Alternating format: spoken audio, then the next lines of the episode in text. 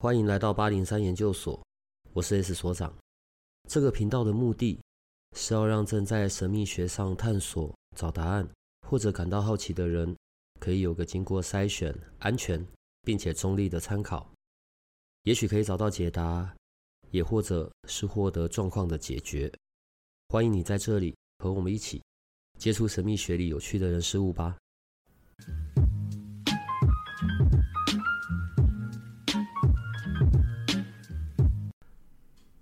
如果人生胜利组，如果这个词语啊真的有那个样子的话，那现在坐在我前面的这个女人，对，大概就是活脱脱的从从那个电影啊连续剧跳脱出来的这样子的所谓人生胜利组。好，然后呢，呃，住在美国，然后有很好的工作，全世界到处跑，对，然后很高的收入，然后有个心爱的另一半。好，人生胜利组，我以为的，好吧。那当然，今天我们却要聊到的是一个关于生病有关的故事，一个历程。好，他叫莎莎，对，所以你们现在知道名字了。我今天什么都可以问，跟生病有关的部分。是可以问的吗？当然可以。嗯，我我有时候问是因为我真的不知道那个东西，或者是我对那个东西的医疗知识并不是很清楚的。可是那个跟你的切身经历是有关的，所以如果我有用错词语，你可以纠正我，好不好？但万一我问错的东西，你不要太放心上，这样可以吗？可以。如果不是刚才跟你聊，我不知道原来卵巢癌是，这是正常正确的说法吗？对。好，它有这样子的区分，就是有不同的，然后你的又是特殊罕见的，它是什么时候你发现的啊？大概是在二零二一年的九月。所以我要介绍一下我自己啊，我要跟大家说。啊 不是，我要跟大家打个招呼。哎呦，要剪掉，我都已经当做不用剪了，直接开始就好了。我都已经当做你是那种熟到完全不能再熟的。来来来，请请请。好，各位八零三的研究生，大家好，哎、我，我是其中的研究生之一，我叫莎莎。二零二一发现的这个时间点，刚好在疫情之后嘛，是怎么去啊？关于这个东西，我有一系列的问题，但我们一件一件来好了。怎么去发现到这件事的？这是一个神奇的故事，嗯、就是二零二一年的某天，我被召唤去公司做一个 presentation，嗯，然后当天起来的时候，我就感到肚子非常非常的痛，不是普通的痛哦，是那种你呼吸的时候肌肉动的时候，你就会感到很痛很痛很痛，然后你没有办法笑，因为笑的时候腹部会发力，嗯。然后呢，我就吞了六颗止痛药，还是跑去了公司。跑去公司以后，我就要求第一个上台讲。讲完以后，我大概又听了另外一个人讲，我实在是痛得无法走路。以后，我就跟我老板讲说：“不行，我要去医院。”嗯。然后我老板还说：“你为什么要现在离开？大家还没讲完。”我说：“因为我快死了。”然后我是真的痛到冷汗一直流。嗯。然后我就立刻去了。美国的 urgent care，urgent care 就不是那种医院的急诊哦，它是等于算是有一些 primary doctor，就是家庭医生会看诊，对对对。然后呢，他就我就坐在那边等，然后他就把我叫去，然后他按了一下我的腹部，然后我就整个跳起来，然后他就说：“嗯、哦，那你要去拍 CT。”嗯，然后拍完 CT 以后，就显示我左边的卵巢有一颗九点八公分的。囊肿，因为那时候九点八 mm 还是九点八 cm，cm 九点八 cm，欸，对，它整个会左边 cover 了很多器官，那那颗肿瘤非常大。然后，因为他们所有的不管是癌症不癌症，它都会叫 tumor，因为 tumor 就只是一个就是囊肿的一个化名吧，就是定义成囊肿，对对对，对，先先先定义叫囊肿，然后良性呃良性的就。就就是良性，恶性就叫 cancer 嘛。嗯，然后他就把我送去了急诊室。他说：“不好意思，我们看不了你，请你立刻去挂急诊室。”然后我就去了史丹佛医院的急诊室。那时候还是疫情，嗯，所以我就立刻被招收在急诊室里。然后因为他们就需要看你是否需要紧急开刀什么的，因为怕有很多就是卵巢扭转啊，会会你会败血症死掉，所以。还蛮严，那时候就有被吓到，因为我以为只是肚子痛，结果变成这个样子。嗯、然后呢，所幸当场没有没有紧急开刀，只是掉了点滴，然后腹水的症状也好了很多，所以我就被出院。然后他就建议你去看正规的妇科医生，嗯，然后去了妇科医生以后，他一看一下就建议我去看妇癌医生，因为他们也不确定是否是癌症。然后一系列的抽血化验，他们就说：“哦，你很年轻，血液也很正常，我们觉得不是癌症，可是你还是要来开刀。”所以我就跟公司请了一个月的假期去开刀，还跟老板说：“哦，放心，我一个月以后就会回来。”然后在我开刀的那一天，我还安排了会议跟他们交接，交接完了我再去开刀。然后开，这个很可笑，对。嗯，就我不知道要称赞你负责任还是愚蠢。好，对，请继续。然后开刀的时候，因为还是妇癌医生帮我们开刀嘛，他不确定是否是癌症，所以他们。的 standard protocol 就是需要把肿瘤拿出来当场化验，然后如果是癌症，就帮你把器官切掉做分期。嗯、那如果不是的话，就会把你关起来，就是就不需要做分期。那当场化验的结果是说，哦，你没有癌症，所以他保留了器官，然后又封起来。等一下，等等等等。所以刀开了，看到那一颗东西，然后取出来化验，然后化验的时候说不是癌症，对，就当场化验，叫做那个 frozen。我，我人还躺在那上面，他们就即刻弄。对，他们有这个服务，对。然后呢，一个礼拜以后呢，医生又突然打来，就说：“哦，我有一个很。”糟糕的消息要告诉你，就是我们送去实验室化验以后，结果是一个比较罕见的癌症。就等一下，等一下，你当下不是跟我说没有吗？因为他当下的化验只是做一个切片，嗯，对。然后呢，他整颗肿瘤切出来以后，他会送到正规的实验室去进行更精密的化验。我我对不起，我在这边就是会介入问这些问题，因为我实在太疑惑了哈。所以切了嘛，对不对？嗯，整颗那一颗。饭团拿下来了，哎、欸，很大哎、欸。对，拿下来之后，他又又再去化验，然后这次化验说是比较罕见的。问题是，不是拿下来了吗？你你懂我意思吗？不是拿下来就好了吗？不是哦，因为如果是癌症的话，他会需要去把器官切掉，并且做一个分期的手术，就是要确保癌症是否有扩散啊。然后以及是否影响到你其他器官，还会去检验你的淋巴是否有癌细胞。对，靠，这这通电话有点过分呢。如果是我在当下，那我我我后面无尽的想象，或者我可能即将要准备遭遇的这一连串，是要怎么过日子？就当场，我记得我是在扎针灸，然后我就当场秒落泪在那个针灸台上，然后我的中医师就吓到，但是他很好，他就会一直安慰我说他觉得我没有问题。对，这一系列就是，所以我的癌症的旅程就开始了。就在我还记得是九月二十一号接到这通电话，然后十月一号就要去开下一个刀。对。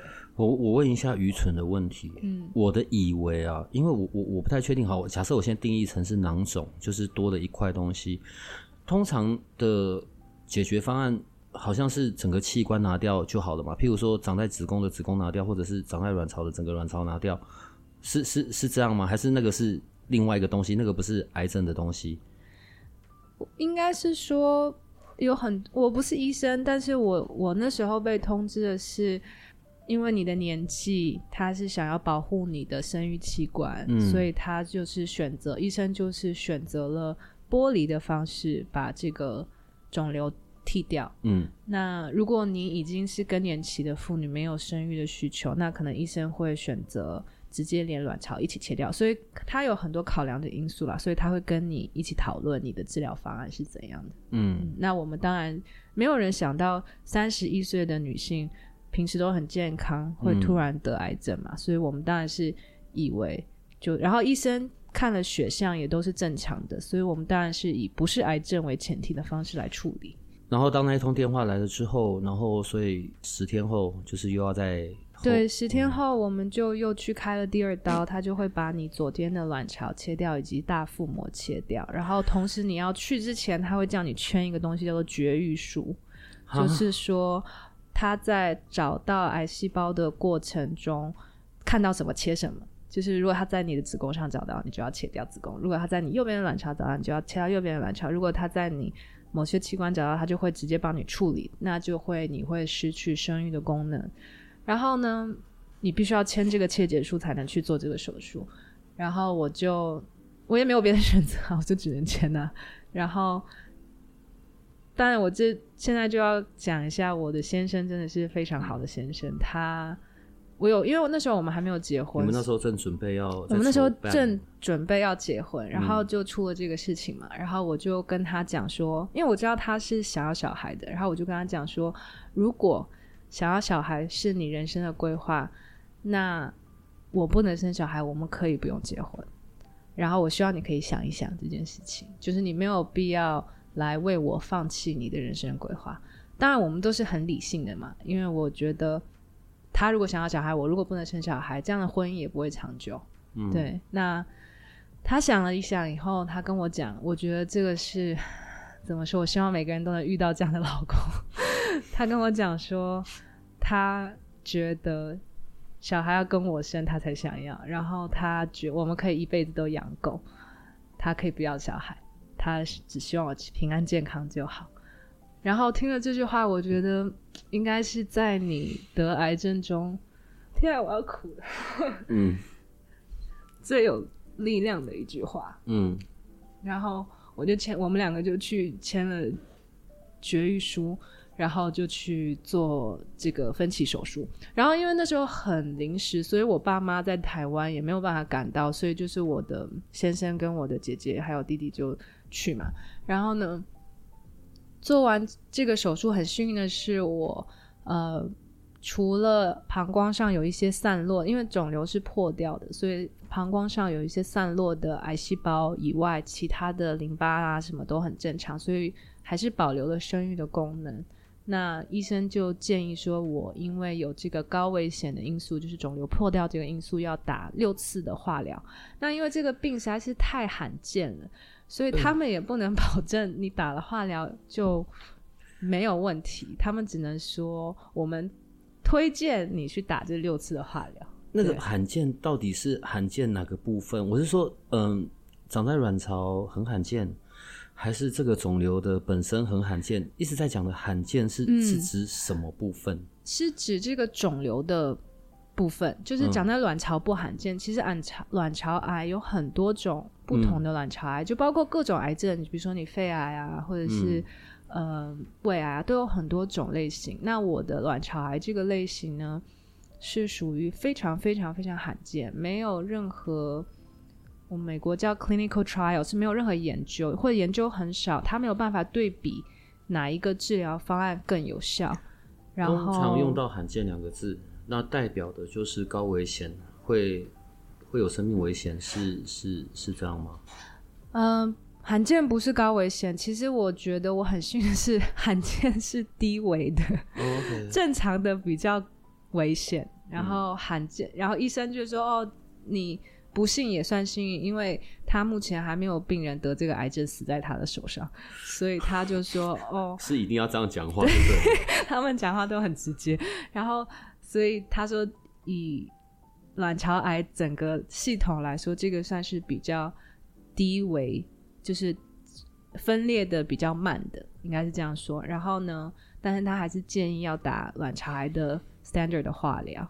所以我就在十，然后因为我右边的生育功能保留了，所以他又建议我要去冻卵，所以我就在一个月内开了三刀，就是。九月份开刀，然后立刻开始冻卵，然后十，然后哦不好意思，九月份开第一刀，十月份开第二刀，然后立刻开始冻卵取卵，然后十一月一号开始打第一次化疗，大概是整个人处于一个非常惊讶的状态，因为我觉得是你，you don't know what you don't know，就是你在突然被通知，然后你对这件事完全没有研究的时候，你要做很多资料，因为你每一个决定。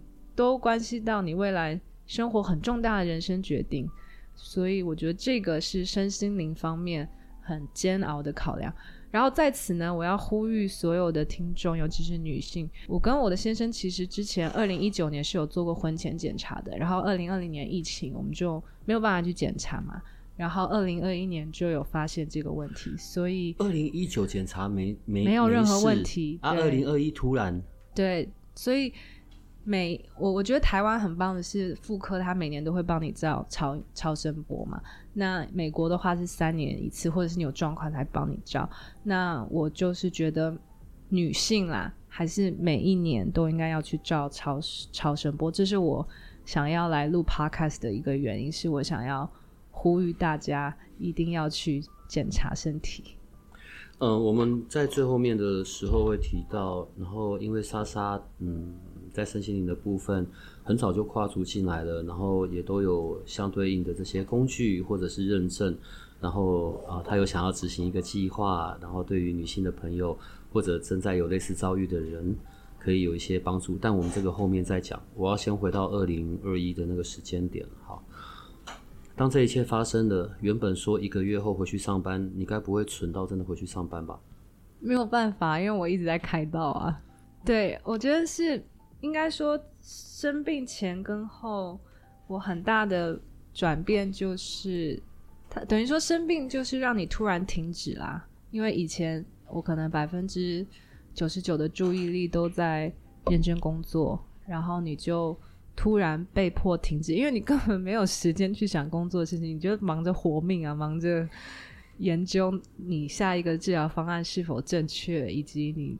就是你要在短时间内吸收大量的医学知识，然后为你自己做一个决定，这件事情就已经忙得焦头烂额，你怎么还会有精力去想工工作？而且在生死面前，哦真的，我觉得每一次去全全身麻醉的那一刹那，我都会觉得哇，我要是睁不开眼睛怎么办？然后我就会打电话给我的家人，然后告别一下，就是。说哦，妈妈，我很爱你哦。然后以前我不是一个很擅长表达的人，所以这件事让我很有体悟。在生死前就会变得很渺小。但好，我我我我我们把这个历程来到一个最近的状态好了。嗯，开完了刀，然后冻卵也冻了，六次的化疗，所以收工结束，就是掰了，这件事不会再发生了。我我现在就活蹦乱跳的这件事对我而言已经过了，是这样吗？并不是哦，因为 其实我觉得任何得过癌症的朋友应该都知道有一个很漫长的旅程叫做复查。那我这个罕见癌症呢，很不幸的就是医生跟我讲说，那我可能要跟你见一辈子，因为我是终身需要复查。然后呢，只是复查的频率是。前两年是三个月，每三个月一次，然后之后是每半年一次，然后再就是每一年一次。但是你是终身需要追踪的。那有些癌症是可能五年就算治愈，然后这个癌症是没有治愈的，因为很它它的特性就是复发会比较晚，大概十年二十年都会有人复发。那我觉得这个对怎么说呢？是一个。礼物也是一个，也是一个修行吧，因为你要跟这个病共存，就是你还是要回归社会啊，你还是要回归你原本的生活。可是你要面对的是，哦，我每三个月，就是可能一开始要复查的时候，我可能每三个月去一次的时候，前一个月就开始焦虑，所以我正常的生活只有一个月，然后下个月开始焦虑，因为马上要复查，然后复查就会是一系列的，比如说你要照超声波啊，你要抽血啊，你要看你的肿瘤指数啊，然后进化到每半年再去复查。那我觉得你会经过很多心境上的转变吧，从一开始很焦虑、很焦虑、很焦虑，然后到。很自责，很自责，然后到很恐惧，很恐惧，然后最后就慢慢接受，然后接受以后呢，你就开始想，哦，那假如我十年后复发，二十年后复发，我现在要过什么样的日子，让我没有那么的遗憾？所以我对我来说，我从来没有想过，哦，癌症是很不幸的，因为很多人会说，哦，为什么是我？我才那么年轻。然后我为什么要经历这些？我我现在回头看，我觉得这是一个礼物，也是一个提醒。如果生病是一个礼物，是一个提醒；如果疾病是一个，就是来提醒我们一些事情的一个媒介，好了。在这一段过程里，你觉得对你最大的提醒，或者是那个礼物，你觉得是什么？我觉得最大的礼物是把注意力回归到自己身上，因为以前啊，我们都是谢谢所长说我是人生胜利组，嗯、应该是说原来我觉得我的人生一直在追求，追求两个字。都是我们现在总结以前啦，因为你在追求的时候，它有不同时间段。我们用现在看那个时间点，那是那个时间的追求。对，就是我现在往回看，我觉得追求应该会 summarize 我过去十年生病以前的十年吧。嗯、就是你在求学的时期，你希望追求考名校，很好的名校，然后考上名校以后。你毕业以后，你就追求我是要考更好的研究所，还是我要去大公司更好的公司上班？那进入了大公司以后呢，你就会想，OK，我开始要去跟我的同事攀比啊，我要去爬得更高。我爬得更高的要怎么样爬得更高呢？我要做更好的 project，我要做，我要认识什么样的人？怎么样 networking？怎么样让大家都认可我？怎么样 build 我的 influence？我觉得你很多的注意力都是。在外界的认可，跟把所自己的力量给到了外界，那外界认可，外界来决定我的力量的，对，外界来决定我的价值，嗯、应该是这样说。嗯、哦，我今年升职了，你看我好优秀，嗯、我在大公司任职，我好优秀，然后我老板今年给我很多 bonus，我好优秀，我很开心，然后。对啊，然后我们现在社会打招呼，第一你叫什么名字？第二你做什么？职称。对，你在哪里做事？你做什么？嗯、然后那生病以后呢？因为生病的期间，你等于是被迫跟俗世分离，嗯、就是你你的生活就是你的家人跟医院，还有你的狗，就是这样子。然后你的生活就会变得很单纯。你你因为。俗世离你很远的时候，你就很，你就才有我那一刻的感受是，哦，我终于有时间跟机会来好好认识我自己。我觉得过去三十几年过得很、很、很忙碌，然后假假装觉得很充实，因为其实是很充实啊。就是我可能考了很多执照，我可能很进入很好的公司，做很好的职业，在别人眼里也许哇，你 you accomplished so much in such a short time。那在我自己的眼里，我觉得哦，其实我喜欢的东西我一样都没做。啊，对啊，就是我，比如说我喜欢瑜伽啊，我也是半吊子的在做。然后我想要好好的学习身心灵，我也是半吊子的在学。然后那段时间，我觉得就是很棒的，就是一个礼物，让我有很好的机会跟时间。来认识自己，观察自己，然后以及真的问自己想要什么，还有以后想要过什么样的日子。所以我，我我我我感恩这个癌症，是我觉得从此以后，我真的过得无比的快乐，比之前快乐。当然，俗世的烦恼还是有啦，可是 intensity 跟时间，就是跟你烦恼的时间，可能大概就一分钟，然后我就会回归到我无比快乐的状态。在那个时间点。你有做就是一些呃生前的交代吗？对不起，我不知道怎么讲哎。就是例如呃什么东西，就是很像遗书的东西，或者是那个叫遗言吧，我不知道啦。对，那个会在美国会有这种要求吗？还是美国的话是你在。就是你跟你结婚以后，你的财产就归你老公啊，也不需要特别写。哦，所以你对。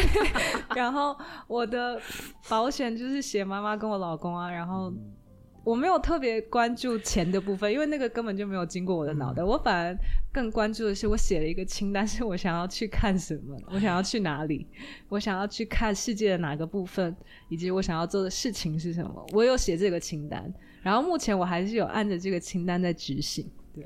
我问这个问题哦，就是为了引出后面的这件事。好，你写了一个清单，然后关于啊、我可能我我还想完成的一些事情。当然，这些事是个人目标有要达成的，可能中间有些部分又会牵扯到跟人有关的，跟谁啊，或者什么哪一个关系啊，或什么，也许有家人的，也许有老公。我要问的问题是，所以在这件事情，在这个礼物，这个这个信差。哦，我们发生这件事之后，关于爱的这件事情，嗯，你有些什么新的收获、看法、学习，嗯，爱。我觉得生病以后最大的爱，应该是我学会了如何爱自己，还有以及如何给予跟接受别人对你的爱。其实这真的很多人在倡导这个思维，我觉得说起来比做起来容易啦，因为爱自己这件事，好多人问我哦，什么叫爱自己？我比如说我。下班后吃好料啊，我定期犒赏自己啊，我定期做按摩啊，我定期身体检查，我觉得它都是属于爱自己的一个部分，它只是嗯身体的一个部分。那我觉得会做的事，对，那些是会做的事情，对对。但我们在讲的是内在的状态，内在的状态如何形成爱自己的这件事，我觉得我最大的改变是我会很想了解自己是一个什么样的人。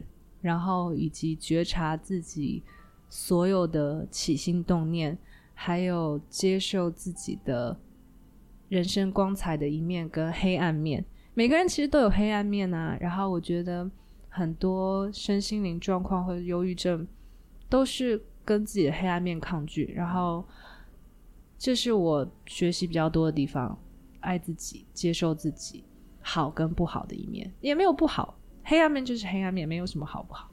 然后，我觉得身体应该是说从身心灵三个部分爱自己吧。身体当然就是我们要顾好自己的身体。嗯、我现在是希望呼吁大家都要定期运动，那是一个疏解情绪很好的一个窗口。嗯，包括所长你要去定期运动。所以你没看我脸已经变形了吗？嗯。然后心身心灵心理的话，你我觉得我们要保持。平静，这是一个很好的状态。然后保持开心，那就是一个更高频的维度。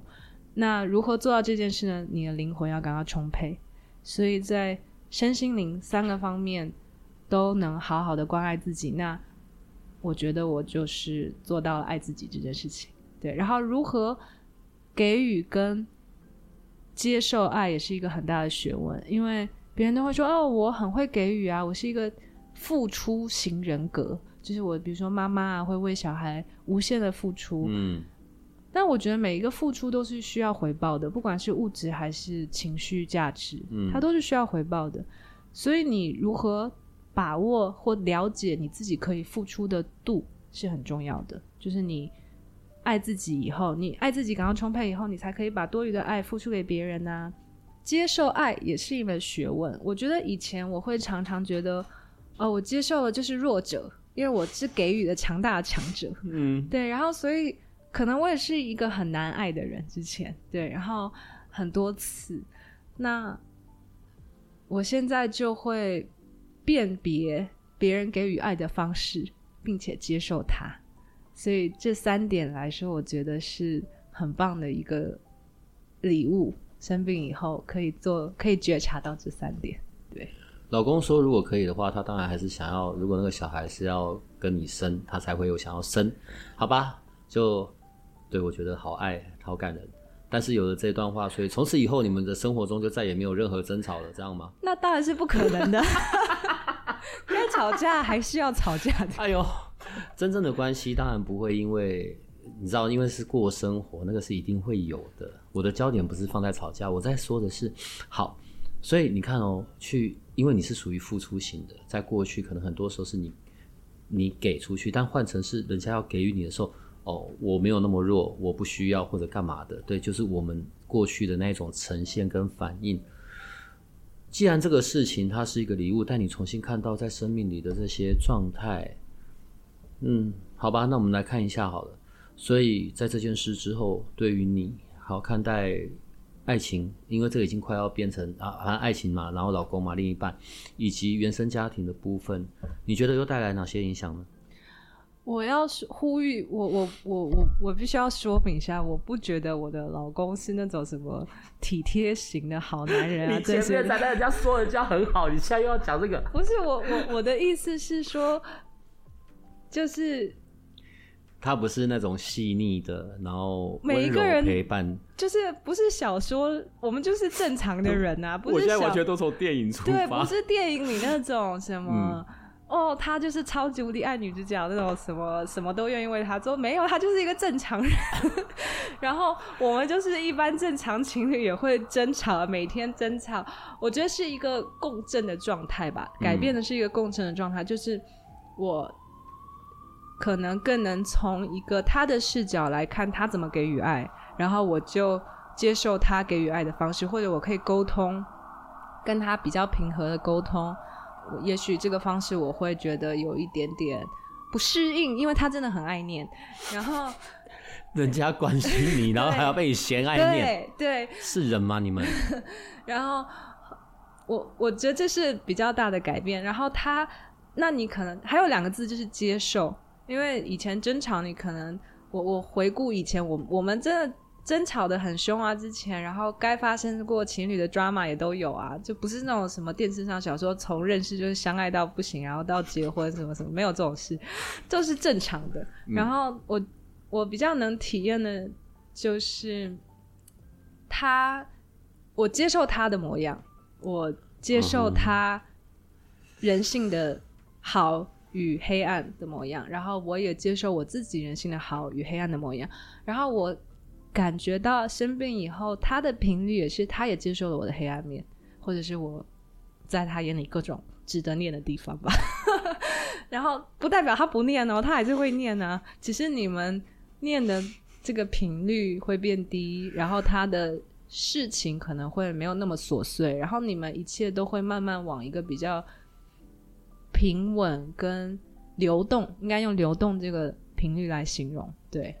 就是当我愿意，我我愿意不再用我设定我以为的样子去强租在在他人或者我自己的身上，反而在这个关系里面就会打开一些新的新的可能。是，对。然后这个同时也涉及到友情啊，因为以前我觉得人际关系你都有很多期待嘛，嗯，对，你会有烦恼，因为你有期待，你会有。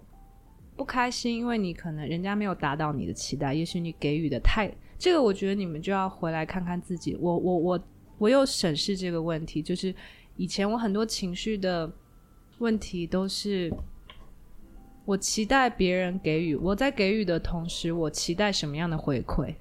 那而且这个是很潜意识的期待哦，就很难 察觉到，很多大概半年吧才察觉到。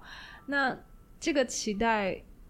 很常落空啊，因为别人不是你肚子里的蛔虫，他不知道你想要什么样的方式，或者人家也没有硬要要求你给予啊，所以在这个方面，我觉得我是我，我觉得我被解放了，因为我给予的时候，我会想好哦，我可以给多少，我不期不没有那么期待他的回报，那我就给这么多就好。那常常你需要去。因为因为这是一个机制，你可能很习惯做某些事情，那你要常常跟自己对话：这是我想要的吗？我想要给予这么多，OK 吗？这个对话很重要啊，就是常常跟自己对话。那你每一个决定都是有意识的决定，那你之后情绪的内耗就不会那么大。我觉得这样是快乐的一个很大的、很大的一个 base，就是你做这件事情以后，嗯、你每一个给予都是轻松的。然后偶尔超过以后，你就不要自责，你就啊，我又这样了，就还就就还好，对。那这是我觉得让我快乐很大的一个方式。这个事情的发生，你人在美国，你大部分的时间都在美国那边嘛？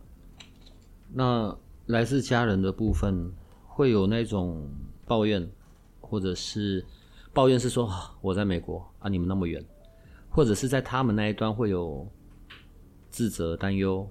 因为像这样子的一个疾病，这样子的一个提醒，它通常影响的也并不止。当然你，你你这个个体是首当其冲，你是影响层面最大的。可是它带来的整个影响，当然就包含了我们重要的这一些旁边的人，这些关系。所以在在家人的这一块，在那个时候又有些什么样的变化呢？这是一个很好的问题，因为我觉得我们上一辈的父母啊，他们其实。你仔细从第三人称关注他们，他们也很不会表达爱。像我，我父母当初刚被告知我得癌症的时候，他竟然跟我讲说：“ 没事啦，现在医疗很发达，切掉就好了啦。”但是他彻夜睡不着，嗯、所以，所以，然后整个过程中他会疯狂的找事让我做，然后我就会心里就会产生一个念头，就是、嗯、啊，我都这样了，你为什么还要一直让我做事？可是我后来发现。这是他希望你转移注意力的方式。他以为他用这些东西来让你转移注意力，让你不要那么紧张。可是其实他自己更紧张。嗯、对，然后我发现这件事情以后呢，我就问我自己：哦，我可不可？一开始当然就是经历了很懊恼啊，然后觉得他是不是脑子有问题？我都已经这样子了，你还来乱？对。嗯、然后，但是后来我了解，这是他爱你的方式，因为他可能。觉得你会一直想啊，他他觉得你会分散注意力，你会比较快乐，所以他要找事给你做，这是他爱你的或者是表达的方式。那我就接受啊，我就觉得哦，我问我自己，我可以做多少？我我可以做一，那那我就做一；我可以做二，我就做二，就不需要去跟他争吵。当然，当然过程是也是需要觉察的，也不是那么容易啦。然后第二点就是我。我觉得可能没有那么多要求吧，因为以前我可能会觉得妈妈就应该有妈妈的样子，妈妈就应该贤妻良母，妈妈就应该呃很温柔啊什么。然后也是两个字接受，我就接受了我妈妈的我父母的样子。然后在接受的同时，我也去认真的观察他是如何爱你的，嗯，然后并且我愿意接受这样爱的方式，就是并没有像以前一样好像。要去纠正他该如何爱我这件事情。你看，这整个过程下来，包含我们刚刚中间所聊到的东西，所以有几个部分，看来在生病前后的一些差异，呃，情绪上的变化，然后或者对内对外的那些执着不同的转换，呃，还有整件事情创伤，对于我自己或者周边的人。所带来不同程度的创伤，从这几个角度来看一下这件事情带给你的，我不知道用“成长”这个字眼算正确还不正确耶？当然是正确啊！这么大事，人生一定成长了很多。情绪上或者执着的点，或者是创伤，你会怎么来总结这一段路程？总结也不对，因为也还没结束。好，嗯，最大的体悟应该就是接受自己，跟寻找真正的快乐吧，喜悦，就是让自己高兴啊，很重要。然后你每天都活在一个很高频的能量里，以后你会觉得疾病是一个很低的能量，那它就不会那么长长的。其实我很常忘记我生过病这件事，我觉得是一个很好的现象，因为你就跟他的频率很不一样了。然后如然后以及我会进，你不是刚说我是风一般的女子吗？嗯。就是很大的改变，就是以前你可能会计划很多，想很多，但是现在我就会想做什么，就希望可以执行它，然后。不管是学习占星啊，学习身心灵啊，或者是修行啊，这些方面我有兴趣的，我都会希望可以在立刻行动起来，然后去执行它。然后我会注重享乐的方面。对，不用了，我认识的你没有只有享乐啦。嗯，就是关于在自我追寻，我觉得有一个很大的一个。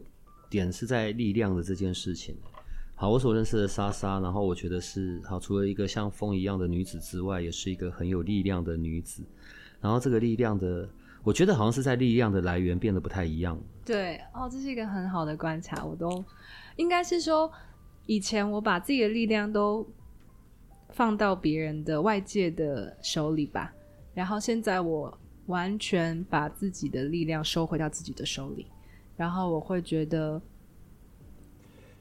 很有很有决定自己生活想要的样子的一个力量。我来决定我生活想要的样子。我不想用“掌控”这个字，因为其实掌控它是一个不一样的能量，它是你有一个很有一点执着。但是现在我我是一个流动型的状态，就是我想要，比如说我今天想要认真工作，我就是选择认真工作；我今天想要认真休息，我就认真休息。而且我会询问自己，就是啊，我需要休息，我不 care 别人给不给我这个。permission，我就是要休息。对，大概是目前是这个流动的状态。嗯，好。也因为有这一段经历，然后好吧，就又不知道要怎么说你好，好，所以想要可以去这样子陪伴，可能正在同样历程中的人，或者就是这个起心动念的这个计划是什么？其实刚生完病的时候，需要回归社会啊。我觉得那个时候是一个很有趣的状态，嗯，就是你很容易，因为人在江湖嘛，你就会很容易掉回原来的模式，然后你又要把自己拉回，你就会有一个拉扯。我觉得如何调试回归社会，以及如何帮助你经历过同样类似事件的人，如何调试回归社会，应该是我想要。表达的一个陪伴，对你的这个经验跟你的这个过程，当然它是很珍贵的。然后尤其它又是你个人这样子很切身的经历。你知道，我们刚才聊这个过程，我也忍不住的一直在想，如果是我自己在那样子的过程里，我的那个情绪的起伏震荡，或者恐惧，对未知的恐惧，或者对死亡的恐惧，或者对于我还没有做完事情的恐惧，对，然后还有。我我期待的陪伴方式，或者别人能给我的陪伴方式，对我心情上面造成的落差，这中间有很多的纠缠，对，然后甚至可能这些情绪又是一个更难消化的。你你愿意做这个事情，你愿意呃去给正在有类似遭遇的人这一些，除了你的经验谈之外，还有你的一些工具的协助帮忙。当然，我们在讲的这些都是比较属于灵性上面的啦，不管是呃你的占星或者你其他那些工具的，嗯。可是因为你人在美国，对，我们不是二十四小时都可以安排那个那个润的线上线上的，而且这个一定是一个一对一的陪伴嘛，对不对？我帮你设定吧，先设定有同样遭遇的，你觉得怎么样？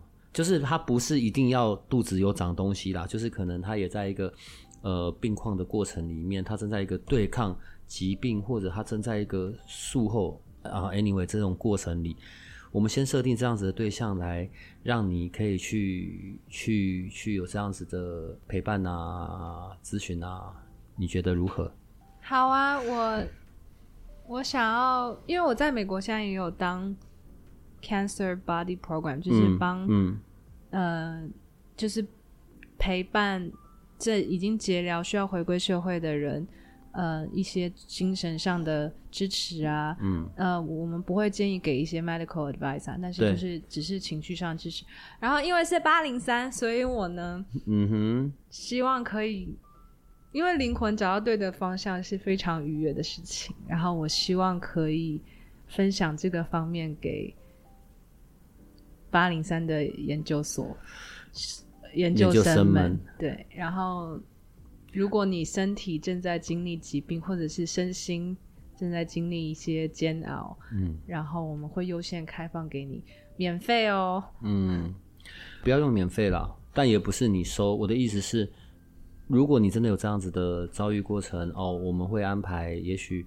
啊、呃，你可以跟莎莎有这样子的润的一对一的谈话支持啊，因为这是他在美国也在做的事情。嗯、然后呢，你就自己找个便利商店或者什么的，然后或者看你要捐给流浪动物啊，还是什么什么基金会啊，一两百块这种。对，我觉得这样子的流动会是比较好一点的。经常呃，我们还是呼吁呼吁大家，如果有。跟我咨商，然后可以捐款给一些公益团体，这样对你自己的福报也是很棒的。嗯、对，福报这个用到这个字眼呢，所以你有你的宗教信仰？对，我是虔诚的佛教徒。这是在病前还是在病后？病前是一个半吊子佛教徒。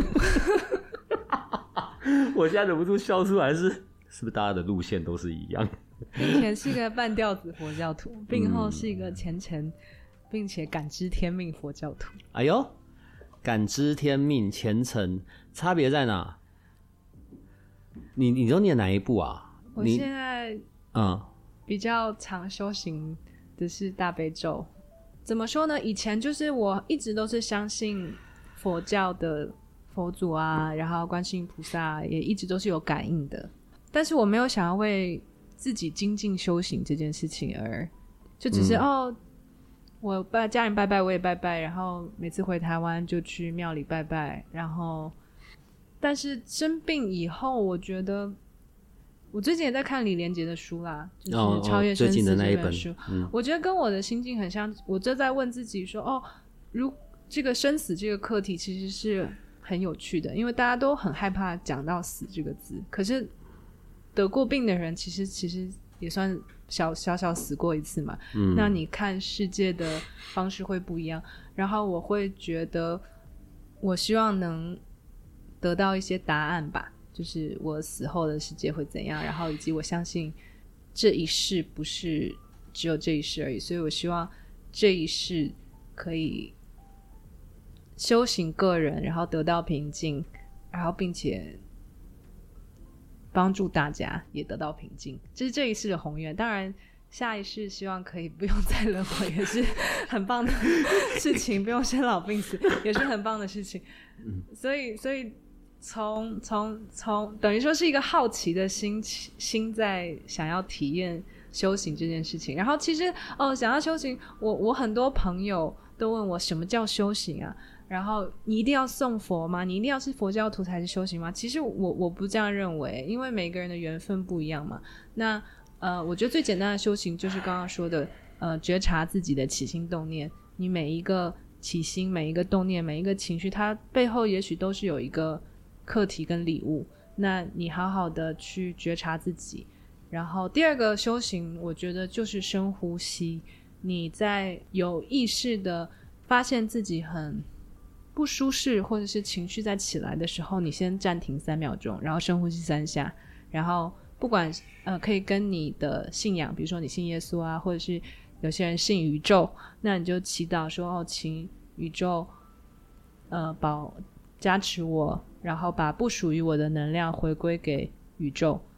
那你你们可以多尝试一下，因为我觉得这是很简单并且有效的一个简单的修行方式。再来就是我很推荐冥想这件事情，就是禅修啊，冥想，就佛教徒会禅修嘛。那如果不是佛教徒的同学，可以尝试一下非常非常简单的冥想，每天五分钟，我觉得你会有脚踩在大地的感觉，就是你会非常的 grounded。然后对，很很很多朋友也会说哦，我我我很多杂念，我不想要冥想，我不想要面对冥想的时候杂念，这都是一个过程。如果有杂念，你就接受它就好。然后慢慢慢慢，你会从你会感受到平静，一次两次之后，每一次，这是一个很好的工具啦。对然后，如果有佛缘的同学，我们可以一起探讨要看什么书，要念哪一部，要念哪一部经，因为因为嗯、呃，像我现在就我我要跟所长一样变成一个东方老灵魂，别别别别别别，我我毕竟也才十八而已。好，你继续。对，然后我我觉得看书就是，嗯，很多人说我我要跟随某位师傅修行啊，那每个人。获得知识的方式不一样啊，像我就是看书，我就是喜欢看一些关于佛教的书籍，然后他来回答我一些关于更高境界生死的课题啊，修行的课题，嗯，大概是这个样子。你看，我们稀里呼噜就这样一个小时要到了，好，我要有一些结尾。假设在这一次的我们现在的这样的谈话里面，对到我们的听众、我们的研究生里面。你可以给他们一句话，或者你可以给他们一些提醒。你想要说的是什么？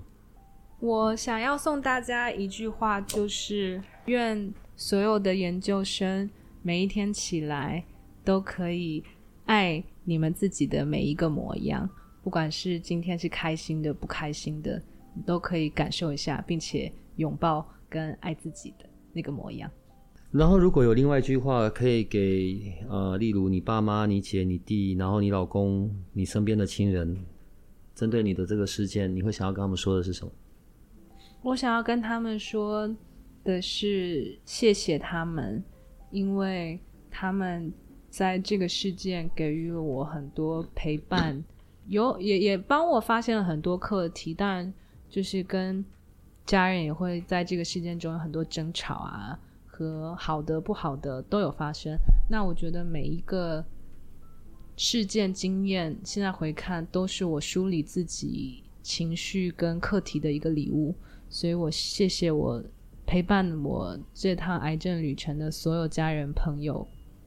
对，我的朋友也很棒。最后一个部分了，所以如果要一句话去给从二零二一一路到现在的那个莎莎，你会跟她说什么？我会跟她说你。你要问我这么煽情的话哦，我会说你非常的勇敢。嗯，我也这样觉得。就这样吧，可以跟他们说再见。好，谢谢大家，再见，拜拜。如果这个频道的内容对你有些帮助，那我们还有一个不公开的脸书社团，不定期的会有影片、采访的直播或者线上活动的举办。每一天还会有奇门遁甲集市方的发布，你可以运用八零三研究所的官方 LINE@ 找到加入社团的入口。为了维持社团的品质，记得花一分钟完整的回答入社问题。里面也会有各个来节目的老师或者你需要的其他资讯。最后提醒你可以按下订阅与五星好评，这样你就不会错过每一集的最新内容喽。